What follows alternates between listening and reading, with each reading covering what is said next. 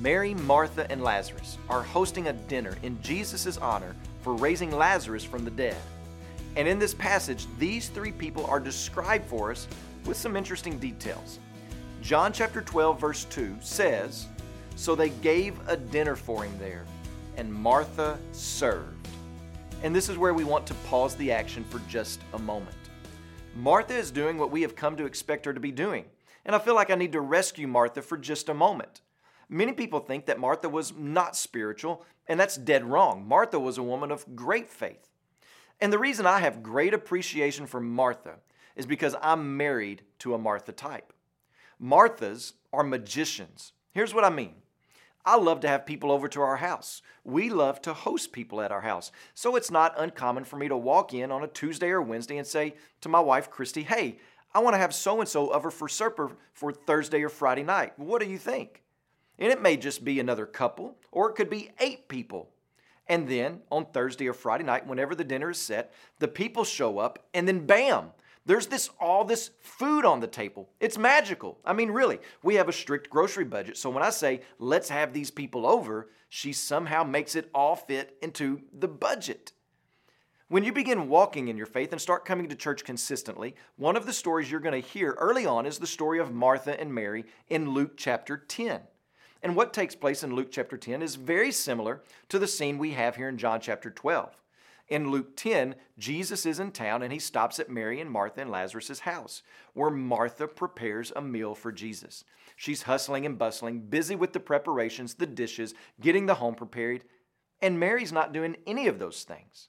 Well, at least in Mary or Martha's estimation, Mary's not doing anything of significance. And then finally, fed up with the situation, Martha barges into the living room where Jesus is, and Mary is there sitting at his feet.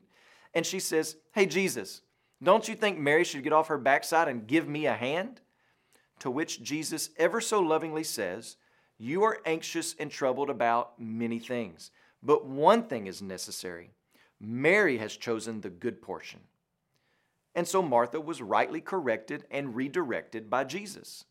Jesus' words are more important than Martha's work, especially when her work was disconnected from his words. But that story is usually the sum total of what we remember about Martha. But look at our text today. They are giving a dinner in honor of Jesus. I wonder if Lazarus asked his sister, Hey, Martha, what do you think about having Jesus over for supper? Martha responds, Sure, that sounds great. I'd love to honor him and thank him. After all, he showed his immense power in raising you from the dead. What a great idea, Lazarus.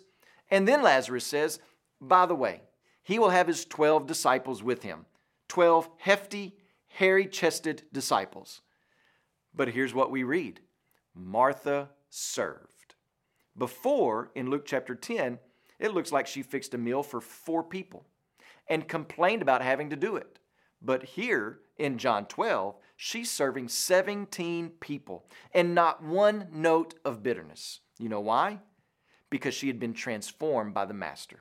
Because Jesus is worth every ounce of her labor when it's done in honor to Him.